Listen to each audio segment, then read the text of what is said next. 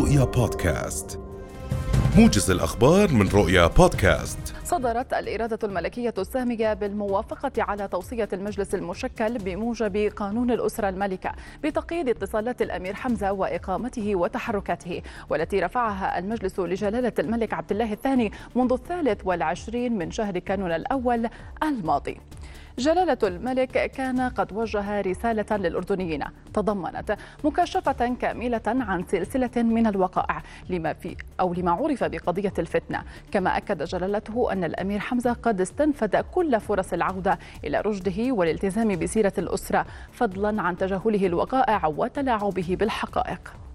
ووصف جلالته في رسالته سلوك شقيقه بالهدامة لكنه أكد أنه سيتم توفير ما يضمن لأخيه الأمير حمزة العيش اللائق ولأهل بيته كل الرعاية والعناية.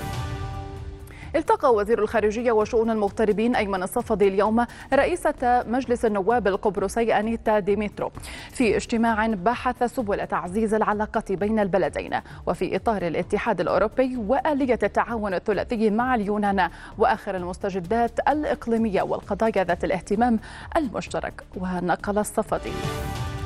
رسالة من جلالة الملك عبد الله الثاني إلى رئيس جمهورية قبرص نيكوس أناستا سيادس. أكدت الحرص على تطوير التعاون الثنائي وبحثت الأوضاع في المنطقة والجهود المبذولة لتحقيق الأمن والاستقرار وتعزيز التعاون الإقليمي. بدأت اليوم انتخابات ثلاث نقابات مهنية وهي الصيادلة والأطباء البيطريين وأطباء الأسنان حيث يتجه أعضاء الهيئة العامة لاختيار نقيبهم وأعضاء المجلس وتجري الانتخابات للصيادلة لاختيار النقيب الجديد إضافة إلى أربعة أعضاء في مجلس النقابة عن قطاع الموظفين. كما بدأت انتخابات نقابة أطباء الأسنان حيث كانت النقابة قد شكلت في وقت سابق لجنة للإشراف على الانتخابات.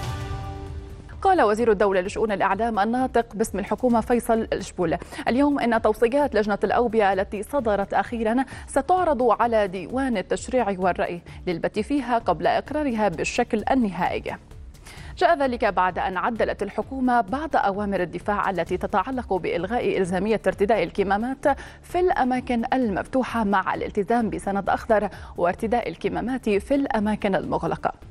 وأضاف الإشبول لرؤية أن التوصيات قبل أن تصدر عن رئيس الوزراء يجب أن تمر على الإجراءات أو في إجراءات قانونية خصوصا أن بعض التوصيات تحتاج لتعديل أمر الدفاع. وأخرى بحاجة لأمر دفاع جديد. أعلنت مصادر عبرية رفض جيش الاحتلال فتح تحقيق جنائي من قبل الشرطة العسكرية بملابسات اغتيال الشهيدة الصحفية شيرين أبو عقله.